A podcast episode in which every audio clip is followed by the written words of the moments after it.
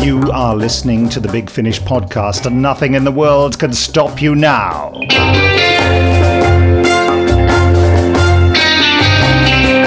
Hello, Big Finish Productions are the purveyors of fine audio drama and audio books. We're very probably most famous for our Doctor Who range, featuring adventures with all the Doctors from the 1st to the 11th so far, but that's not all. We produce audio productions of Torchwood, Blake's 7, Dark Shadows, The Avengers, Survivors, The Omega Factor, Sherlock Holmes, The Prisoner, hence the music, Night of the Triffids, The Confessions of Dorian Gray, Treasure Islands, Dracula, Frankenstein, The Phantom of the Opera, Terrahawks, The Sigmund Freud Files. The list goes on. I'm Nick Briggs. I work here. Here's my son. He's six years old and he doesn't work here. He's just joining in. Hi, Ben.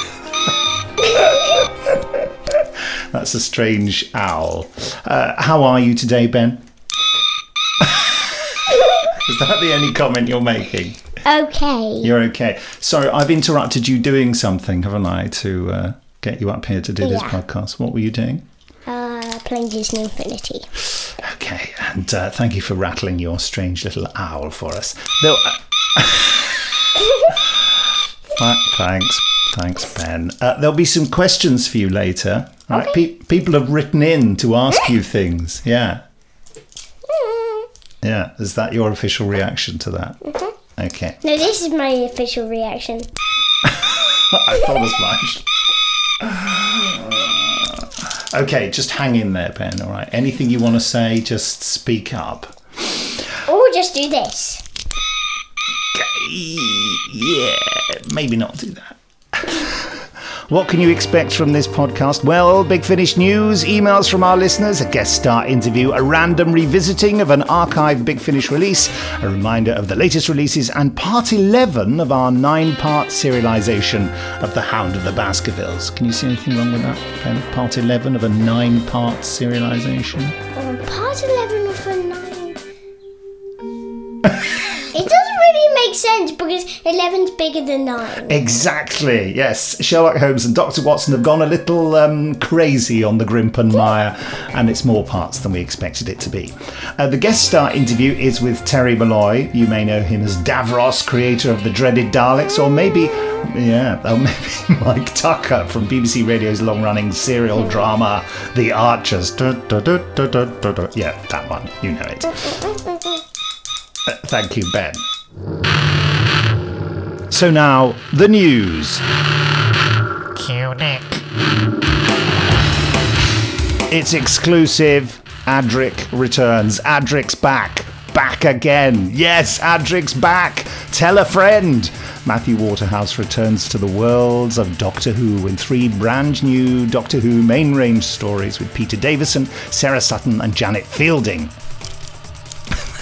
That's not the noise of them, that's Ben rattling his strange little owl key ring. Okay, and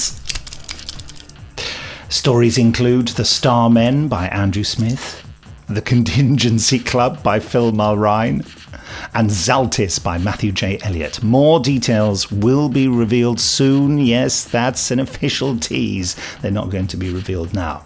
Adric's return follows in the footsteps of the Seventh Doctor's reunion with Mel in next month's Doctor Who A Life of Crime. And listeners can expect the return of a few other old friends across our next year of main range adventures. Ben, what are you doing? You, do you want to go back and play Disney Infinity? There are some new Sherlock Holmes details. Holmes and Watson are back on the case in The Sacrifice of Sherlock Holmes coming August 2016. Yes, we recorded those uh, a couple of months ago and had a fantastic time in the studio. On a cold, wet, unforgiving day in the November of 1921. You've just knocked my um, tripod over, Ben. You before you put it down that way. Uh, did I? Oh, Yeah. yeah. Okay. London is under attack. Drawn from retirement to combat the menace, Sherlock Holmes and John Watson are forced without warning to confront old enemies and new. Not uh, pig key rings, and new threats, and an evil which has been waiting for decades to exact its revenge. Thank you. This is called undermining the brand. Uh, the set is written by Jonathan Barnes and is available to pre order now.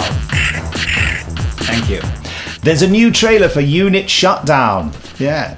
Dark Shadows, Echoes of the Past, and The Avengers, The Lost Episodes, Volume 6. They're all online now. And here's a, a quick sneak peek of them. You have to decide which is which. What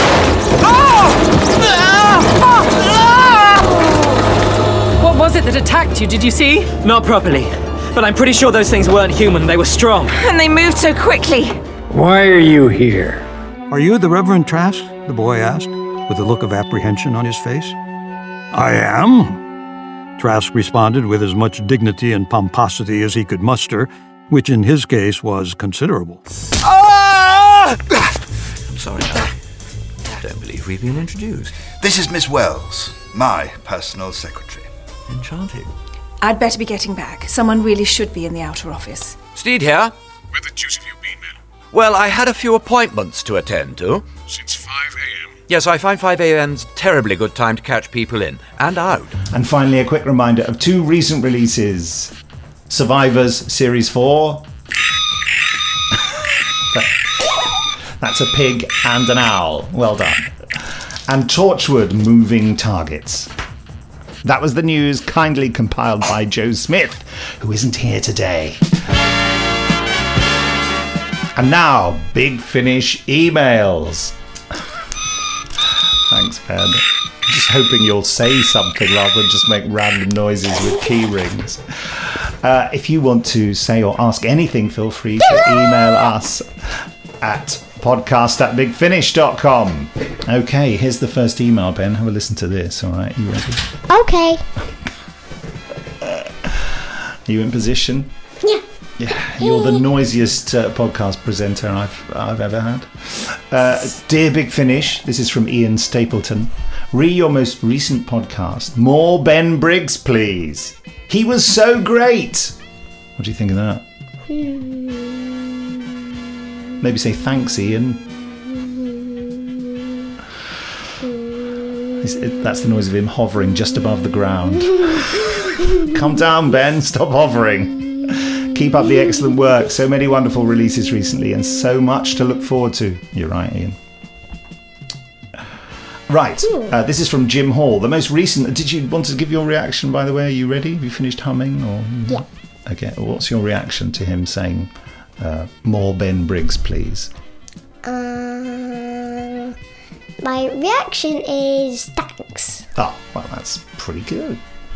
Yes, anyway, back to Jim Hall. Sorry, Jim, leaving you in uh, limbo there. The most recent Big Finish podcast was a change of pace with the temporary guest host, Ben Briggs. But I'm a bit disappointed, Nick, that you didn't interview him about his starring role in two Big Finish releases. The Light at the End and the Peladon one. Was it The Bride of Peladon? No, it wasn't. It was The Prisoner of Peladon. Well, starring might be a bit much, says uh, Jim, but still, who gets to be in a Big Finish release at that age? Lucky. So, The Light at the End was our 50th anniversary. It was 50 years of Doctor Who. And do you remember I recorded a little scene with you playing football? Oh yeah. You do? Was it in Nana's? Yeah, that's right. Oh, I remember. Yeah, I remember. We recorded it outside in the uh, in the garden. didn't we? Yeah, I remember. And I then- said I remember. And when um, and when you heard it, do you remember what you asked asked me? No. You asked me uh, because in, in the scene you say you say daddy and you say you said why am I calling that man daddy? Do you remember that? No.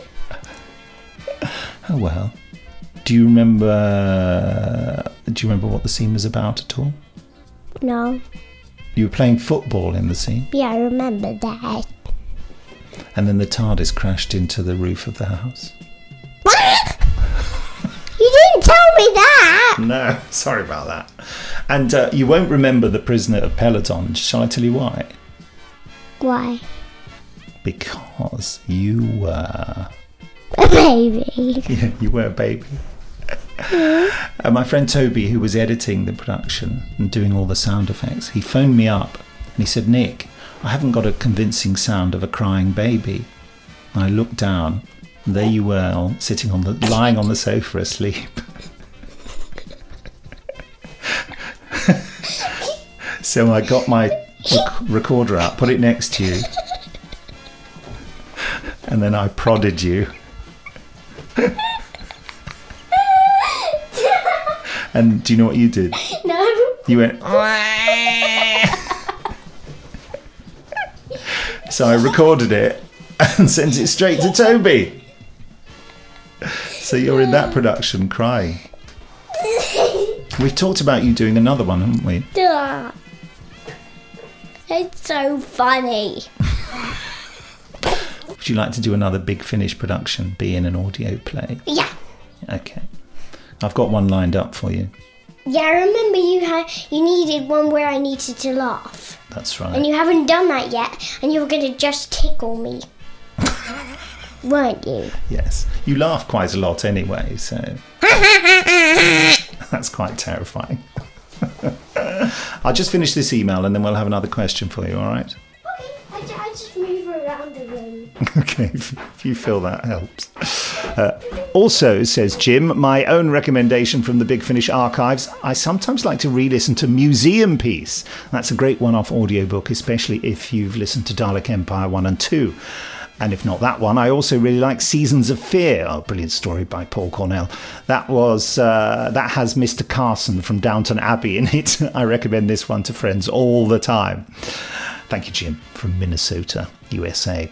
Uh, yes, Museum Piece is a short trips uh, that- written by Jim Swallow that I did a recording of, um, I don't know, years ago, 2006, I think. Yes, and it's going to be re released soon in all its glory. Okay, on to the next email. From Ben M. Hello, Big Finish podcast. Firstly, I'm writing to congratulate you on an excellent month during May between Dracula, Vampire of the Mind, and the Tenth Doctor adventures, not to mention Torchwood and the Fall Doctor, Fourth Doctor adventures, amongst others. The releases this month have been of the highest quality. Now, I did have a couple of questions. I've seen Big Finish credited on the DVD release for the Moonbase and the Ice Warriors. What was the role Big Finish had for those? Oh, yes, um, Big Finish was, uh, and I was associate producer, I think. Big Finish um, was helping with the um, the animation of the missing episodes. Um, yeah, so uh, yes, I think we sort of commissioned the animation. Mm. I remember overseeing all sorts of interesting bits of animation. Yeah. Second, the wait until September for the early adventures is agonizingly long. Is there any chance they can become quarterly releases so the wait is never too long between stories? Well, we do have a lot coming out. People do complain there's a lot coming out at once, so we do have to sort of space things out. Finally, from one Ben to another, if he's present. Are you present, Ben? Yeah, I'm still here. Okay. What is your favourite monster? He says that his are the Cybermen. What's your favourite Doctor Who monster? Me. You. Um. oh, I see. Right. Yeah. Yeah. Yours. Is it? Yes.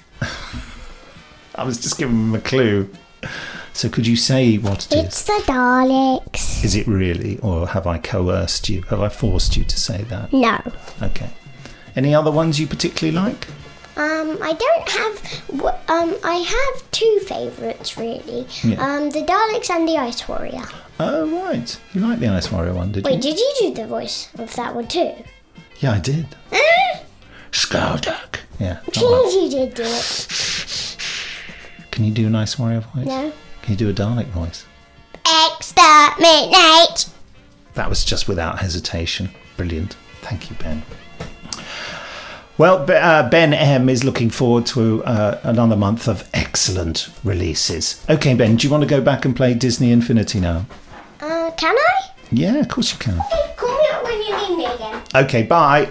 Bye. I'll see you. I'll see you later. Bye. The next email is from Paul Rogerson. Do you have any future plans to do a departure story for Ace? And I've enjoyed the War Doctor ones, but do you plan to do any young War Doctor ones? And on both the past two podcasts, you haven't answered this. Oh, okay, sorry. Um, we don't plan to do an Ace departure story, and we don't have any plans to do a young War Doctor series. Uh, but I wouldn't rule it out. I know I always say that. I, I don't know what we do with the young War Doctor in terms of casting. write in with your suggestions. This from someone called Ian.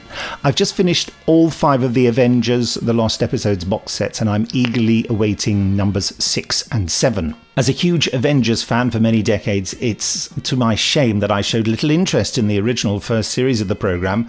That is, until I finally bought the first Big Finish box set out of pure curiosity. Within two episodes, I was hooked and immediately ordered sets two to five. That's what we like to hear. These are absolutely stunning releases. Julian Wadham is superb as Steed, and Anthony Howell is especially awesome as Keel. You've recreated the feel of those early 60s years flawlessly. I love them. Any chance you can continue with brand new Steed and Keel adventures beyond the original 26 Lost television episode run? Here's hoping in Knipe. Well, Ian, I don't know. The, the right situation is very intricate and delicate, but we're so pleased that with Studio Canal we've been able to do these and really pleased that you love them. That noise in the background is Ben playing Disney Infinity and really enjoying himself. I'm particularly proud of what David Richardson, Ken Bentley, and the team have done on the Avengers Lost episodes. They've really uh, taken that production to their heart and done the most incredible work. Also, great incidental music by Toby Robinson. Yeah, super stuff. And that's the end of the emails. Time now for our guest star interview. Terry Molloy first played Davros in the Fifth Doctor Peter Davison's story Resurrection of the Daleks. He then played it for the rest of the classic era of Doctor Who, and he's also the big finish Davros. Terry is an immensely versatile actor, and we've been lucky enough to have him in many, many times for Big Finish productions, playing a whole range of characters. Indeed, he's probably heading towards holding the record for being in the highest number of Big Finish releases any actor has ever appeared in. He's a lovely, lovely man. I've known him for a few years now, and it was my privilege to spend some time with him at the recent Timegate 2016 convention in Atlanta, Georgia. That's America, folks, where I conducted this interview. Cue Terry. Hello, Nicholas Briggs. That's my first question. Just your name. Yes. That's my, my first answer. Okay. Could your second answer be about where we are? Yeah, we are sitting in a now nicely air conditioned room um, in a hotel in Atlanta. Um, being surrounded by people in strange costumes and who, you know, do a lot of noises like Doctor Who makes. Or, you know, Does Doctor Who make a noise? have you not met him recently? Yeah. yeah, and, Nobody uh, here is wearing a costume. You're not wearing costumes, are you? No, no, no, no costumes. No, no, no. no Just uh, no. And the only people wearing costumes are the, the, the, the furry bears and the uh, traffic cones are dressed up as various characters. But um, yeah, and my little bear Monty has got his uh, Dalek finger puppet on. Oh yeah, I've yes. got one of those. I think in my top pocket. Have you? Oh. It's, I know this is very visual, but it is, but yeah. here it is, folks. Yeah, there we are. Oh gosh, it looks wonderful. It looks it's, it's better. Yours have got silver bumps. Mine have yeah. got gold bumps. Yeah. Yeah. Made of felt or something. Yeah. Anyway, um, Terry, the last thing I think you did for Big Finish was uh, Survivors, wasn't it? Yes, just recently. Yeah, indeed, which was quite a surprise to me. When I, I, was asked if I'd come back and do Survivors as the same character who died last year, I went, "Oh, that's that's going to be cool." Yeah. but yeah, no, real delight to revisit the revisit the uh, the land of John Redgrave. Yeah, yeah, yeah because it's that we sort of wind back in time for yeah, the first episode, yeah, don't yes, we? It's, I it's, a, a, a nice it's time. a prequel, really, to you know it all beginning to kick off. So it's uh, you know it's, it's lovely, really good idea. Hmm. Do you? Uh, the, the answer is probably no. But um, do you listen to Big Finish stuff? Oh yeah, oh yeah, very much so. Yes, I do, and I'll, I'll play. I mean, I've loved The Prisoner. I've been, been oh, You did mention that. Yeah, yeah, yeah, yeah. Um, um, I don't listen to a lot of the Doctor Who stuff because a lot of it, although actually I, I will sometimes, if I'm doing an audio book which kind of relates, you know, I mean, as I do sometimes with DVDs, if I have an audio book, I'm doing a series of things now, I'm doing one next week which is uh, called The Beast of Fang Rock, so which relates obviously to the horror of Fang Rock. So I'm, I'm going back and listening to some of the voices, you know, like Colin Douglas and things that, that were in, in, the, uh, in the original programme because he kind of features, but we don't actually ever see the doctor, you know. Or we do actually from from the back of his head. Right. Say, audio, in, a, in, in an oral sort of way. yeah. How do you do a voice for that? Uh, very carefully. Very carefully. You've uh, done a lot of audio books Yeah. you, over the years. Yeah, yeah. It's um, I often say to people, I mean, although obviously you're a brilliant actor and you do loads of acting and you've done Mm. lots of radio acting as well, as well as TV and theatre and stuff. It's reading an audio book. It's it's sort of a different skill, isn't it? Yeah, very much so. Totally different skill. You, you're, uh, and it depends on the book as well. Um, you, you get books with long words, you know, with more than you know two syllables in them, which always confuse me. me, Well, yeah. I know, no, no. And um, I mean, the prepping is the interesting thing because you do. I mean, people think, oh, you just go in and read a book. No, no, you got a good, probably a good week of prep beforehand, um, depending on the length of the book, of course. I mean. Barnaby Edwards is forever doing 900 page, you know, tomes about, you know, Aztecs Phoenicians and, and- Aztecs and things like that, you know, with very, very long and complicated words, you know. Um, but uh, yeah, I mean, I just recently did a, um, a memoir of um, that uh, uh, Peter Vaughan wrote, you know. So most of that was just, you know, first person, you know, with the occasional voice thrown in, which I didn't. What was it called?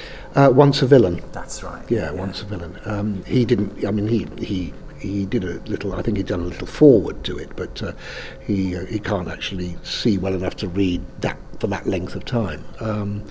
So that, yeah, that was interesting. But then you know, I've got you know, you do another one. I've been asked to do another one which involves Peter and Tegan and Turlough and all of that lot. You know, and suddenly you've got a whole load of voices that have got to come in there as well, which which takes more time in recording as well than actually just a straight read of a you know manuscript of some sort. Um, and it's it's it's pacing the thing and pacing yourself because you can get very very tired in those things. I mean, I use an iPad, Right, as I think a lot of people do, and um, th- there's a great trick where you reverse the colours, so you're actually reading white on black, Oh yes. and it actually just reduces the eye strain immeasurably. oh, does it? It really does. It, it, it, Oh, I'm making a note of that. Yeah, no, when I first when I was first told about it, I went, "Wow, that does make a difference."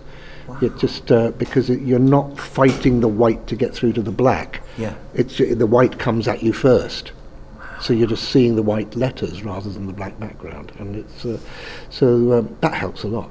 Do you annotate them with, uh, you know, because when you're reading a book, this is a problem I have. I'm probably just re- revealing my stupidity Yeah. here. But uh, and of course you've read it a few times Yeah. before you actually go in to record it. But sometimes a line starts, and if you and you know you can't remember exactly who's always speaking, and, Yeah. then, and then you you've done your doctor voice, and then it says said Tegan. Said Tegan, yes. "Ah." I mean, do you, I quite often write the character names in front of the dialogue, Right. If I think it's not going to be obvious. Yeah, no, I, I just mark them up different colours. So I put, I'm learning a lot here, Terry. I'll just put a yellow marker on the, the main character, and then I, I'll grade the markers as well according to gender. So you know, the lighter, you know, lighter bluey, pinky colours will be the you know the female characters, and the slightly darker and more menacing ones. Red will always be the villain. You know, you know. So you're just back marking them with, with, with a colour, so you you can see it coming. You know, and it doesn't give you too much of a surprise. But um, yeah. The pink colours for women. Did you say that? No, I didn't say that at all. I said the lighter colours. You know, like there are several male characters that I do pink. Do you? Which ones? Um, Larry Grayson was one. Oh yes, yes. Shut that door. Uh, oh, look at the muck in here. Um, yes, I see. Yes. I, how many books have you read that have Larry Grayson in? No, that's a stupid question. Um, they all they all have Larry. Well, I always do his voice somewhere. one of my characters, stock characters, is is Larry Grayson. Turns up somewhere. do you do uh, little descriptions of the voices you're going to do for different characters? I do have to, if I'm doing a series of books, I, otherwise I'll have forgotten by the time I get to the second book, which could be three months later, whether that character has got a Geordie accent or a, you know, what now. It's all right colour coding them to know the, the differentiation of voices, but you then got to remember what what distinctive dialect you'd given that particular person. Yeah, person. that's the you thing, know. isn't and it? you think, Yes. oh my God, who, who's, I'm, I'm- I've got this problem with with with, with something now. I'm thinking, oh God, I, did I do Owen as Cornish or Welsh? I can't remember now. You know, so I'm actually having to listen to listen to the audio of the first one to pick it back up again. You know, so I touched on it just now, but I didn't actually.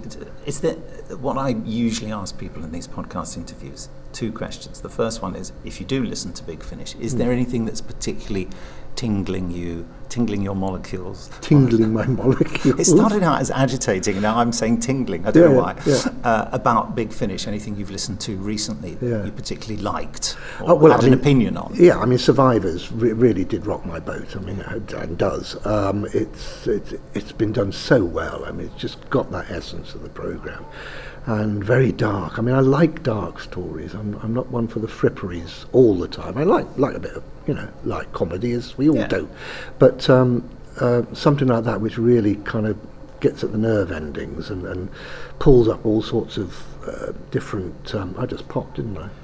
Actually, no. Did I not? It just waft. It's I, yeah, I saw your my, little, my little, uh, little hairy furry, furry friend. microphone thing. I can't think of the word. What do you call it? Muff. Terry Molloy just said muff in the Big Finish podcast. Um, Yeah, I don't think that was a pop. But anyway, who okay. cares? Yeah, no, who cares? Who cares? Um, yeah, I mean, Survivors it was great. And I say, I love Prisoner. Um, it's, it's, I do like some of the, the classic stuff coming back. It's, it's, it's, it's great to hear memories that uh, you know I grew up with. You know. Yeah. Um, but uh, you ought to be doing Journey into Space again. Journey into, Into space. space. Ooh, wouldn't that be good? to And I'll play the Alfie Bass part. Yeah, you, you, you would. You, if we do it, you've got the part. Thank you. I wonder whether the BBC own that or whether it's owned by. I don't um, know. What's his name? Who wrote it? Can't remember his name. Uh, oh, um, oh, blimey! I was talking about him the other day. Um, and dum, dum, dum, dum. No, gone. That's a shame. Michael, someone? No. No. No. No. Harold? No, I'm just No. making it up now. Yeah. Um, uh, the other question I ask people is what's tingling your molecules in a general sense Hmm. with entertainment? You know, something you're watching or been to see at the theatre or Mm. listen to on radio. Gen- general. Um, I don't watch a vast amount of telly. Uh, I'm, I'm, I'm one of those people who likes to go to bed fairly early with a book. Um, or, or books. or yeah. well, books. I mean, there are two. Uh, there's a, uh, uh, an author called Robin Hobb, which you may or may not have heard of. She's a superb fantasy. In fact, George R. R. Martin says she writes fantasies as it should be written, and she is an absolutely stunning fantasy writer. It's not full of full of well, yeah, I mean there are dragons and things like that, but it's not. That's not. They're not the main characters. It's actually the relationships with the people, and she sets it in a kind of a medievally Englishy kind of feel, but kind of just one dimension over and a very fine writer, and um, I love her to bits. And, and she's actually a good friend now. Um, Oh, really? So uh, yeah, um, Robin, and uh, on telly at the moment, I'm I'm just totally soaked with Peaky Blinders, and, Ah. and I'm looking forward to the, the third series coming through. You know, it's uh, just really. I started to rewatch it again last night. I thought I've got to start rewatching it again right from the beginning. Did you start from the beginning? Yeah, I You know I've been Yeah. watching. Oh, you- you I- I- have, I yes, don't shut yeah. up about it No, this no, weekend. I've no, been no. on it. Yeah. And um, yeah, I mean, I love Breaking Bad. I love watching that, and and I, I leave it. And I'll always go back to that. Keep on watching that again. Um, and uh, yeah, there are lots of different things like that. Hmm. I'm kind of because I don't watch telly up and as it happens. I, I tend to watch on Netflix or Yeah. wherever you know, or listen again. Yes. Um, but uh, sometimes I miss the, the listen again. I love a lot of the Swedish noir as well, like Right. The Bridge. You know, I really got into The Bridge, and um, yeah, things like that. You know, in my Hmm. I've not done a lot of the subtitled series. I, the the Revenants I, I watched, the French one about the people coming back. Oh yeah, yeah, yeah, Did you yeah. see that? No, no, no. no. Um, could you just describe what Peaky Blinders is for people who don't know? Ah, right. Well, Peaky Blinders is set about 1919, just after the First World War, and it revolves around a Birmingham gang uh, called the Peaky Blinders, so called because they have razor blades sewn into their cap uh, fronts when they're fighting. It's a rather useful little weapon, and it revolves around the Shelby family. Um, and Thomas Shelby, played by Kieran Murphy, and um, Amazing performance. superb isn't? Yeah. performance. Uh, and Sam Neill is the most brilliant Northern Irish, uh, Yeah, you yeah. know, um, uh, MI5 agent. You know, absolutely stunning. And uh, rather jolly Winston Churchill there as well. In, in Yeah, I've noticed in the second series it's someone else playing Yes, Winston Churchill. yeah, yeah, uh, obviously Much older. much older, uh, Yeah. Winston Churchill. Um, yeah, and it sets around, it's around that time, and it's the interaction between the gangs and who's taking over. But the actual setting of Birmingham, which they actually shot in Liverpool, because there are still streets like that, you Mm. know, in Liverpool. Um, it- the, the you know the actual concept of the photography and everything, I just love it. It's amazing, Absolutely love it. Yeah, yeah. Um, so I've been you know seriously coming back to that again, and and when things come up, I think you know. I've yet to watch House of Cards, the American version, because I was so enamoured of the English one that I'm It's very of, different. I'm sure it is. I've yeah. watched, I think, a series of it, but then I, I, Yeah. ran, I ran out of time Yeah, to yeah, watch anymore. And people keep on saying, you've got to watch The Walking Dead. I thought, well, there's only so many zombies you can really enjoy. And, you know, and I've, I find that too upsetting. yeah, I mean, I've seen Shaun of the Dead. What more do you need to do? Yeah. Just put, th- put that on again. I yeah, it. yeah, yeah, fine. So what's uh, what are you doing for the rest of the day here? Because this is the the last. this day is the last day of the convention, isn't it? convention. It's been a great convention. It's been uh, absolutely Everyone's fabulous. lovely. I'm not just saying that because they're all listening. No, they're all You're yeah, all they're lovely. all lovely. You're all lovely, and yes, yeah, that's it. Make notes, uh, and um, yeah, I've got a couple of panels. I've got a Q and A uh, later today, and then I think it's the. Uh, the, the wonderful world of Big Finish towards the end of the afternoon, which, Yeah. which I think we're all involved in, are we I think not? we are with yeah with Paul McGann and Jason Hagen. Yeah, yeah, yeah. It's it's great to have the because we've done a couple of these together, haven't we? Before We Yeah, have, yeah. yes. It's always nice. It's I always insist on you being here. When Do you? Yeah. Thank you. Yeah, Thank yeah. you. It's part of my rider. the rider doesn't tend to extend to actually me working for Big Finish much, but Oh well, Well, let, let me leave that with me. leave that. I will. I will. no, I do. I do. Uh, I do work for Big Finish a lot. And let's just make it a lot more. Let's make it a lot more. Yeah. Okay. Right. Thanks, Terry. My pleasure, Nick. I might edit that closer together. Yeah. um, oh no no no! Leave the pause. It's, it's that kind of. Who are you again? yes. Um, Nick. Thanks to Terry Molloy there. And now our random revisiting of a production from the Big Finish archive. Activate the random selectoroid thingy. Oh, and this is very random and completely off message. The Scarifiers, The Devil of Denge Marsh. It's not even a Big Finish production, but it is a range we distribute on the site. And it's, it's brilliant, actually. Um, it's produced by those really talented chaps at Bafflegab, Paul Morris and Simon Barnard. And I remember this one from my old BBC Radio 7 job presenting on the Seventh Dimension. Actually, I still do that job, but the station has uh, been rebranded as BBC Radio 4 Extra. Anyway, who, what, why, and how are the Scarifiers? I hear you crying out. Do I? Yes. Uh, the Scarifiers is a series of rip roaring tales of comedic supernatural intrigue, it says on the website. And it's true. Set in the 1930s in Britain, distilling the likes of Dick Barton, The Avengers, The Devil Rides Out, and Quatermass into cracking new audio adventures. Described in the national press as rollicking good fun, a slice of audio perfection, the smartest and most enjoyable thing on British radio, and like Tintin, but with the lights out, which is my favourite quote. The series stars David Warner, Terry Molloy, and Nicholas Courtney in new double CD full cast dramas. You can also download it naturally from the Big Finish site. And in uh, The Devil of Denge Marsh, the Scarifiers return in their second full length adventure, made quite some time ago now. There's a melting minister, a scientific project gripped by madness, a remote village on the Kent coast where the locals have some strange habits indeed. It's all just the ticket for top secret government department MI 13. Lionheart and Dunning are back to do battle with the Women's Institute, an old adversary, and an interdimensional being from the dawn of time, the Devil of Denge Marsh. Rather appropriate for this podcast, actually, because of course Terry Molloy uh, co stars in this with the late, great, much missed Nicholas Courtney, aka the Brigadier in Doctor Who, obviously. Lovely man.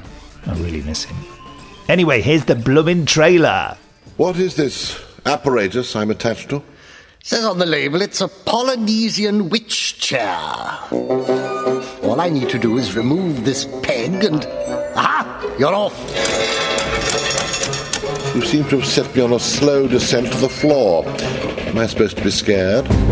Shabney. Shabney Gurath. What's that then? Welsh? No. Worse than that. You've it! Oh, oh, Mrs. Willow, your, your, your night dress seems to have come undone. Oh, good Lord. Christ alive! What are you doing in my toilet? Professor, how are you? I'm cold. If I'd known I was going to be offered as a human sacrifice, I'd have brought a coat. Christ, no! Dear God! No! The Scarifiers. The Devil of Denge Marsh. Coming soon. It may be from another dimension, but it doesn't like the taste of hot steel.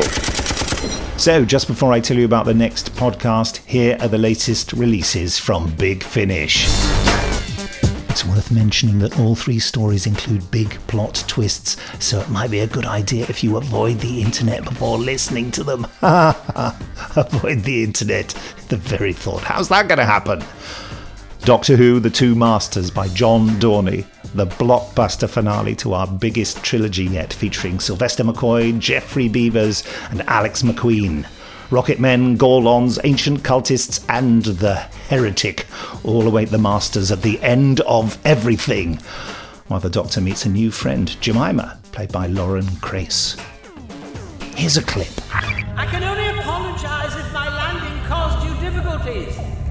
I need to collect some data. I'll get that, then I'll leave. Please, it's essential. Hands in the air! Do we have to do this? We don't have much time. In the air! Now! Ah, if you insist. This ship belongs to the Rocket Men. To the. You've heard of us? I'm acquainted with you, yes.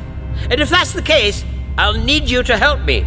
Let me go. I can't stay. I'm not doing that. You must. This place, this time. It all ceases to exist in approximately 30 minutes. What? There's a bomb in here. Are you threatening me? No, I'm simply telling you the facts. That's why I had to land. Listen, I'm a time traveler. Eh? My ship, this box, is called the TARDIS. It detected an anomaly in space time. The section of history I was about to pass through, the section 30 minutes from now, simply wasn't there anymore. The future, your future, wasn't present. A huge chunk of reality wiped from existence. If I hadn't performed an emergency materialization, I'd have been erased too. I don't understand. That makes two of us. But I might be able to understand, eventually, with a little investigation, if you let me go. Released later today, Monday, the 13th of June. Listen ASAP to avoid spoilers. Doctor Who The Trouble with Drax. Also by John Dorney. Does he never stop? Of course he doesn't. Our second Time Lord reunion from John Dorney this month, featuring the return of Drax, now played by Ray Brooks, stepping in for the late, great Barry Jackson. Drax recruits the Doctor, Leela, and K9 for a heist to the lost city of Altrazar, along with a group of the galaxy's worst criminals. With police, paradoxes, and worse on their trail, can our heroes possibly hope to steal the legendary Enigma casket? I don't know why I said casket like that. Anyway, here's a clip. Oh, come on, come on. Definitely parked it here somewhere. Not that one. Ah, I'm a beauty. Come on. Don't go missing out. Oh! Step away from your TARDIS, Time Lord. Grunther, mate! Running out on me, Drax. What, running? Me? No. The game was not yet complete. You promised me an opportunity to win back my losses. And you was going to have it, you Wolseless. Of course you was. Only there's a lot of unsavoury types around here. You know, thieves, pickpockets, hedge fund managers. Bit scary. Thought I'd lock the cash away for safekeeping, you know. Literally, in a safe. It was an altruistic act. What can I say? Selfishness incarnate, that's me. Then why not exit through the main gateway? Why opt for the bathroom window? Didn't want to draw attention to myself, did I? Return the map. The money you may keep, but return the map and I may just let you live. Ah, uh, no. I won that fair and square. You know the rules. Never gamble what you can't afford to lose. Which is why it was foolish gambling your life on this escapade. Hey? I know you were cheating, Time Lord. What? I'm hurt, Grunther, hurt. You come into the quick, me old China. Had a good hand, that's all. A royal flush. Ace high. I know, unbeatable. What are the odds? Extremely large, considering I was holding four aces myself. Were we not playing Spanish rules? I will recover. Guest stars include John Chalice, Scorby, uh, Hugh Fraser, Miranda Raison, Jane Slavin, and John Banks. John Banks. How we can't do anything without John Banks. It's released tomorrow, Tuesday, the 14th of June, if everything goes to plan. Doctor Who Lost and Found by Penelope Faith. In our latest short trips release, Dark Shadows writer Penelope Faith brings us a new adventure for the second Doctor, Ben and Polly, narrated by Anneke Wills, who of course played Polly. Post World War II London finds an alien war underway in a certain London department store. Can Polly trust the newly regenerated second Doctor to save the day? I'm not taking any bets. Right, before we plunge back into the Grimpen Mire to find out how Holmes and Watson are getting on with the Hound of the Baskervilles, just I don't, the Hound of the Baskervilles isn't German. I don't know why I did that accent. Just time to teaser, not taser you with what's coming up in uh, next Monday's podcast. That's Monday, the 20th of June 2016, by the way. Well, over the next two podcasts, we've got a couple of guests by the name of Tom. Tom Baker and Tom Spilsbury, the editor of Doctor Who magazine. I know he's not as famous, but you know, he's my mate and he's brilliant. Uh, which one will be next week? Well, you'll just have to wait and see. In the meantime, it's a big goodbye from me, Nick Briggs, and from Ben. Bye. Thanks, Ben. Have you have you enjoyed the podcast? Yes. And bye again. Would you like to go back and play Disney Infinity? Bye, yes. So, why is it part 11 of a nine part serialization of Sherlock Holmes, The Hound of the Baskervilles? Who can tell? Suffice it to say, Holmes and Watson have worked out that Stapleton is out to kill Henry Baskerville to gain his considerable inheritance. But why and how and who and why and uh, what's all this business about a big dog? Could this be the final episode? I sincerely don't know. Let's find out.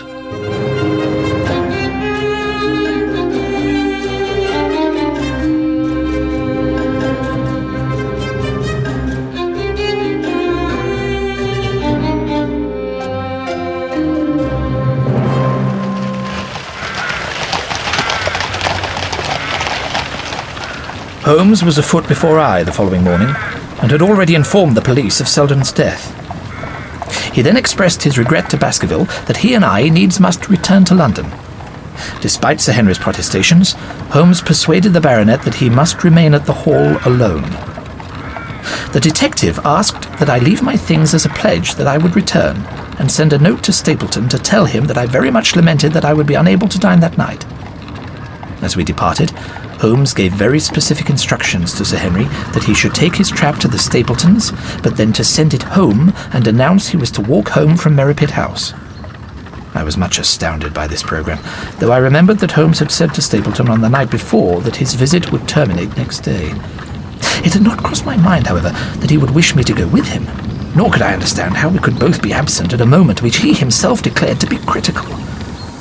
And straightway, after breakfast, Holmes and I departed in the buggy for Coombe Tracey. A couple of hours afterwards, we were at the station and had dispatched the trap upon its return journey. Immediately, a small lad was with us, asking Holmes for orders. This must have been the fellow who had kept him in food during his sojourn among the ancient hillside huts. He handed Holmes a telegram. You will take this train to town, Cartwright. The moment you arrive, you will send a wire to Sir Henry Baskerville in my name to say that if he finds the pocket book which I have dropped, he is to send it by registered post to Baker Street. Now, Watson, kindly read this telegram. Wire received. Coming down with unsigned warrant. Arrive 540. Lestrade. That is in answer to one I sent this morning. Inspector Lestrade is the best of the professionals, and we may need his assistance. Now, Watson, I think that we cannot employ our time better than by calling upon your acquaintance, Mrs. Laura Lyon.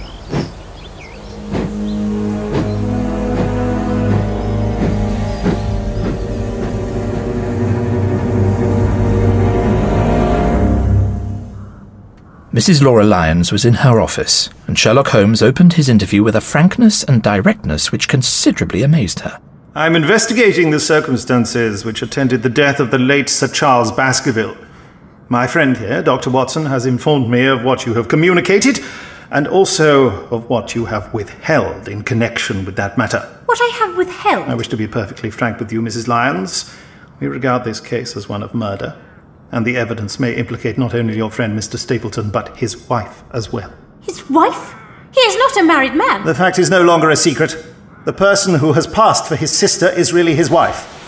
Here is a photograph of the couple taken in York four years ago. It is endorsed Mr. and Mrs. Vandeleur, but you will have no difficulty in recognizing him and her also if you know her by sight. Mr. Holmes, this man had offered me marriage on condition that I could get a divorce from my husband. He has lied to me, the villain, in every conceivable way.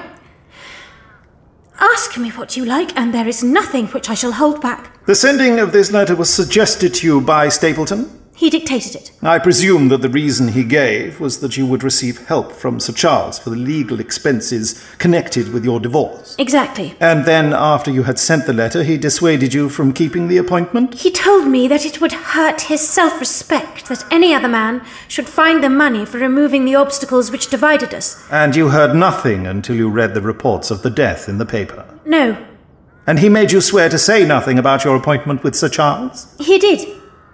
He said that the death was a very mysterious one and that I should certainly be suspected if the facts came out. He frightened me into remaining silent. I think that on the whole you have had a fortunate escape. You have had him in your power, and he knew it, and yet you are alive. We must wish you good morning now, Mrs. Lyons. It is probable that you will shortly hear from us again. We left and returned to the railway station in time to meet the 5:40 train. The London Express came roaring into the station, and a small, wiry bulldog of a man had sprung from a first-class carriage. We all three shook hands, and I saw at once from the reverential way in which Lestrade gazed at my companion that he had learned a good deal since the days when they had first worked together. Anything good? The biggest thing for years.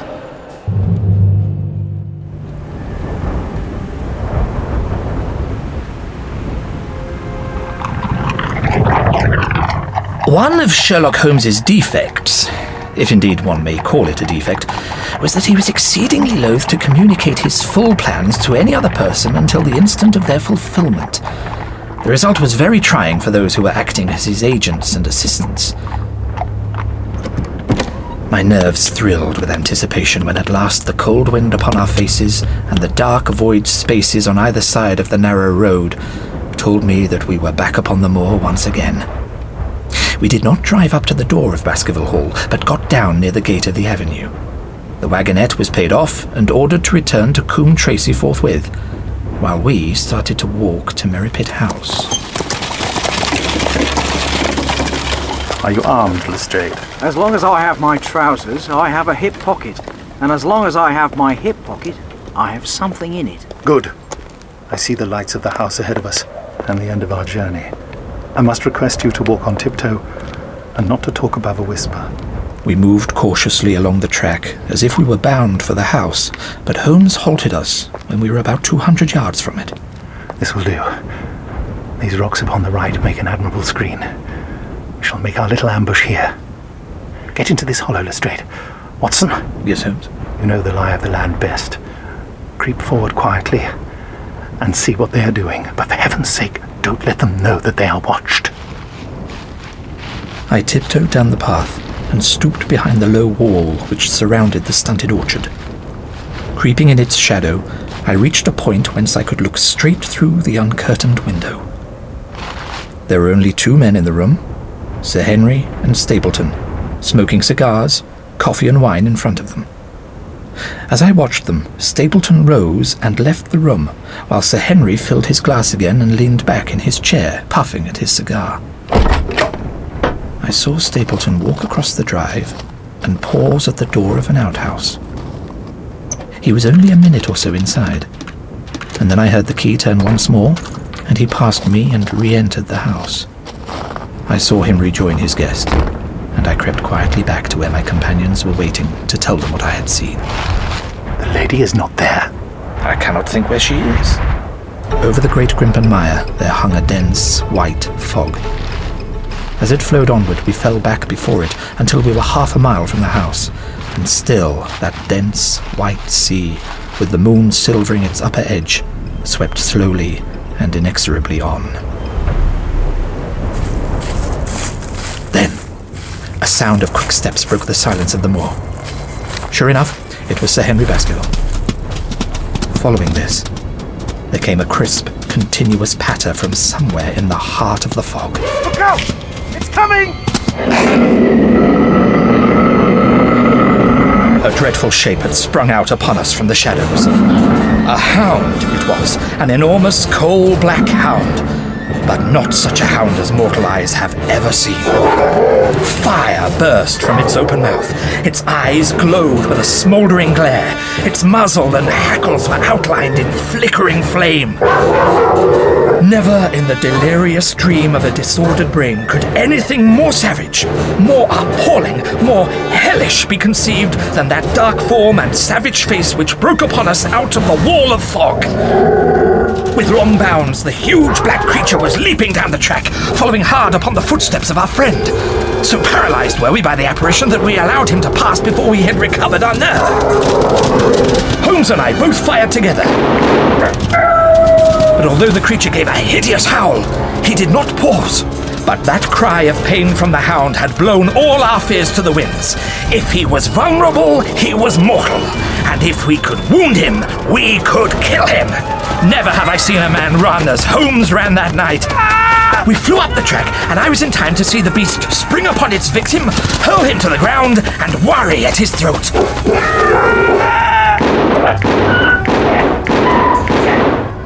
Holmes had emptied five barrels of his revolver into the creature's flank. With a last howl of agony and a vicious snap in the air, it rolled upon its back, four feet pouring furiously, and then fell limp upon its side. I stooped, panting, and pressed my pistol to the dreadful, shimmering head. But it was useless to press the trigger. The giant hound was dead. My God! What was it? What in heaven's name was it? It's dead. Whatever it is. We've laid the family ghost once and forever. I bent to examine the hound. It was not a pure bloodhound, and it was not a pure mastiff, but it appeared to be a combination of the two. Gaunt, savage, and as large as a small lioness.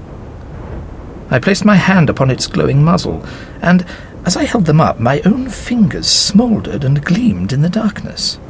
A cunning preparation of phosphorus. We owe you a deep apology, Sir Henry. I was prepared for a hound, but not for such a creature as this. And the fog gave us little time to receive him. You have saved my life. The rest of our work must be done, and every moment is of importance. We have our case, and now we only want our man.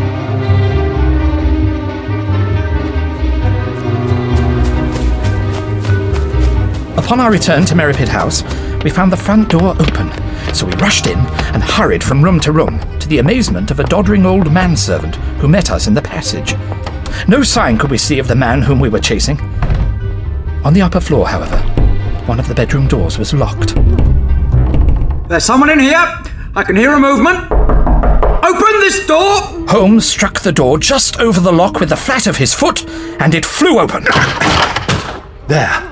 In the centre, there was an upright beam, which had been placed at some period as a support for the old worm-eaten bulk of timber which spanned the roof. To this post, a figure was tied, so swathed and muffled in sheets that one could not tell whether it was that of a man or a woman. In a minute, we had torn off the gag, unswathed the bonds, and Mrs. Stapleton sank upon the floor in front of us. As her beautiful head fell upon her chest, I saw the clear red wheal of a whiplash across her neck. The brute. Here, Lestrade, your brandy bottle. Put her in the chair. She has fainted from ill usage and exhaustion. Is he safe? Has he escaped? He Cannot escape us, madam. No, no, no, my husband.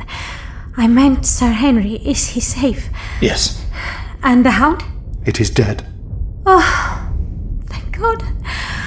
Oh, this villain. See how he has treated me. She shot her arms out from her sleeves, and we saw with horror that they were all mottled with bruises. You bear him no goodwill, madam. Tell us then where we shall find him. There is an old tin mine on an island in the heart of the mire. It was there that he kept his hound. That is where he would fly. No one could find his way into the Grimpen Mire tonight. he may find his way in, but never out. How can he see the guiding wands he and I planted to mark the pathway through the mire? Oh, if I could only have plucked them out today! Then indeed you would have had him at your mercy. It was evident to us that all pursuit was in vain until the fog had lifted. We left Lestrade in possession of the house, while Holmes and I went back with the baronet to Baskerville Hall. The story of the Stapletons could no longer be withheld from him, but he took the blow bravely when he learned the truth about the woman whom he had loved. But the shock of the night's adventures had shattered his nerves, and before morning he lay delirious in a high fever under the care of Dr. Mortimer. The two of them were destined to travel together round the world before Sir Henry had become once more the hale, hearty man that he had been before he became master of that ill omened estate. And now I come rapidly to the conclusion of this singular narrative.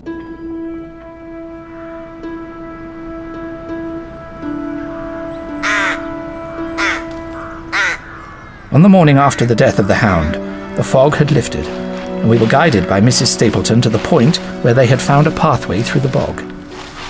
Small wands, planted here and there, showed where the path zigzagged from tuft to tuft of rushes among those green scummed pits and foul quagmires. A single false step plunged us more than once thigh deep into the dark, quivering mire, and its tenacious grip plucked at our heels as if some malignant hand was tugging us down into those obscene depths. Once only we saw a trace that someone had passed that perilous way before us.